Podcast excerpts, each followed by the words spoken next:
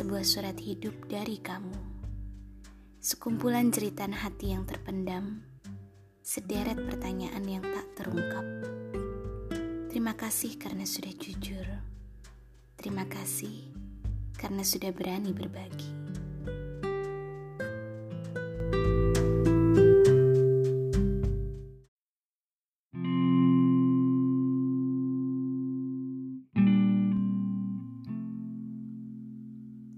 Surat curhat dari Puh bukan Puh. Hai Min, aku pengen curhat nih. Jadi gini Min, di usiaku sekarang, aku selalu dapat pressure dari orang tua. Harapan orang tua, aku nikah di tahun ini dan nanti tahun berikutnya udah ada anak dan lain-lain.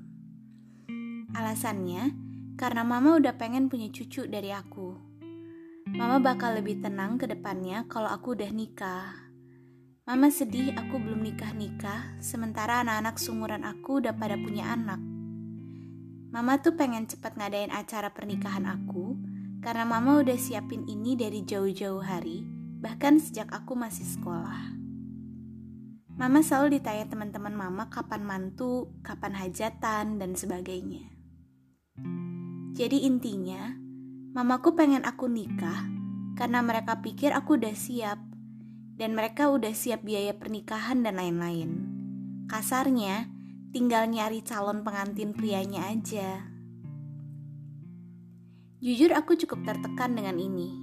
Pertama, aku belum siap. Kedua, aku tuh jomblo, Min. Suruh nikah sama siapa coba? Lagian aku belum mau nikah. Aku pengen senang-senang dengan statusku yang sekarang aja dulu. Toh aku bahagia kok walaupun jomblo juga. Terus alasan lainnya mama nyuruh aku nikah adalah karena sekarang aku nggak ada pekerjaan alias nganggur. Kata ortu, makanya daripada nganggur, mending nikah aja. Nah sementara itu, nyari kerjaan sekarang susah min. Apalagi ada COVID-19 ini. Dan sekarang tuh aku lebih milih kerjaan. Soalnya aku dulu pernah kerja asal dapat gaji lumayan gak apa-apa, aku bisa bahagia.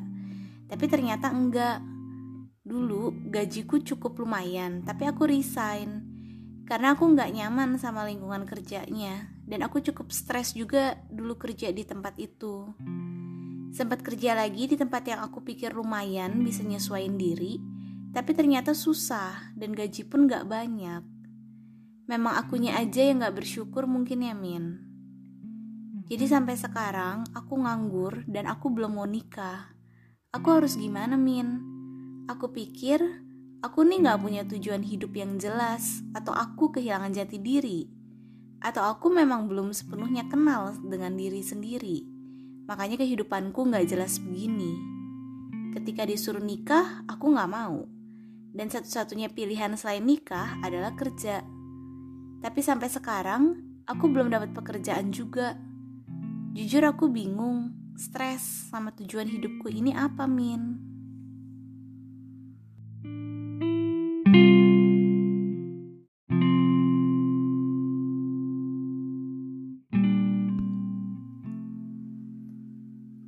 Teruntuk Pu, bukan Pu.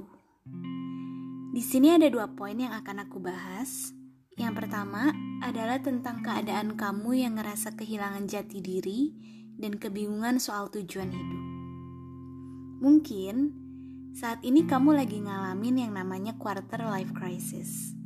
Fase di mana seseorang merasa bingung dengan jati dirinya sendiri, bingung dengan pekerjaan seperti apa sih yang dia inginkan, bingung apa sih tujuan hidup dia. Aku sendiri juga pernah berada di posisi kamu dan ngerasain gimana beratnya ngelewatin quarter life crisis ini. Di sini aku akan coba kasih beberapa tips untuk kamu dan yang lainnya yang lagi ngalamin quarter life crisis ini. Langkah yang pertama, kamu harus belajar untuk menerima kondisi ini. Jangan menyangkal dan jangan lari dari masalah. Terima bahwa saat ini kamu memang lagi berada dalam kondisi krisis. Tapi menerima bukan berarti pasrah dan menyerah gitu aja ya. Berikutnya, kamu bisa ceritain masalah ini ke orang yang kamu percaya dan konsultasi ke orang yang sudah pernah melewati quarter life crisis ini. Supaya kamu bisa ngerasa lebih lega dan bisa dapat masukan juga. Nah, salah satu contohnya adalah dengan kamu mengirim surat curhat ini ke sini. Kemudian, banyaklah membaca buku-buku self-help untuk membantu menguatkan mental kamu dan mengenali jati diri kamu. Karena melewati fase krisis ini memang gak mudah. Kita jadi ngerasa galau, ngerasa cemas, tertekan. Dan buat aku pribadi, membaca buku self-help ini amat sangat membantu aku. Jadi aku harap ini juga bisa membantu kamu. Langkah berikutnya, kenalilah identitas diri kamu yang baru. Pada umumnya, krisis dalam hidup itu akan membuat identitas seseorang berubah. Identitas diri itu mencakup cara pandang kamu, nilai-nilai yang kamu anut, dan apa yang sesungguhnya kamu inginkan dalam hidup. Jadi, kamu harus mengkaji ulang dirimu sendiri. Nah, di tahap ini, kamu harus sering eksplor diri, banyak refleksi diri, lebih peka sama diri sendiri, dan berani coba hal-hal baru. Dengan ini, lama-lama kamu akan bisa paham sama diri kamu yang baru dan mulai bisa menentukan tujuan hidup kamu. Langkah terakhir adalah mulai tentukan tujuan dan rancang ulang hidup kamu Tentukan apa yang menjadi tujuan hidup kamu yang sejalan dengan nilai yang kamu anut. Lalu rancanglah tahap-tahap yang jelas untuk mencapai tujuan hidup kamu itu. Pilih pekerjaan yang sesuai dengan diri kamu.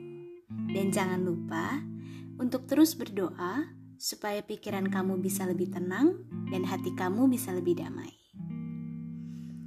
Next untuk poin yang kedua, yaitu soal daripada nganggur mending nikah aja. Saran aku, jangan pernah menjadikan pernikahan sebagai jalan keluar. Menikah itu bukan solusi atas semua permasalahan hidup. Menikah itu butuh kesiapan dan tanggung jawab yang sangat besar. Dan kalau kita sendiri aja belum ngerasa bahagia sama diri kita sendiri, jangan berharap dengan menikah bisa membuat kita jadi bahagia. Jangan berharap dengan menikah masalah kita akan selesai. Karena bahagia itu tanggung jawab masing-masing pribadi, bukan tanggung jawab pasangan. Jadi, kalau kamu belum mau menikah dan belum siap menikah, ya jangan. Keputusan kamu ini sudah benar. Lebih baik sekarang ini kamu fokus dulu untuk menata ulang hidup kamu. Percayalah, kalau soal menikah, orang yang tepat nanti akan datang di waktu yang tepat juga. Oke? Nah, begitulah jawaban aku untuk surat curhat kamu ini. Semoga bermanfaat ya. Untuk kalian yang juga mau ikut kirim surat curhat, kalian bisa follow Instagram Personality Doc, terus klik link di bio, dan pilih yang curhat online. Semoga dengan ini kita bisa bertumbuh bersama-sama. Sampai jumpa di episode selanjutnya. thank you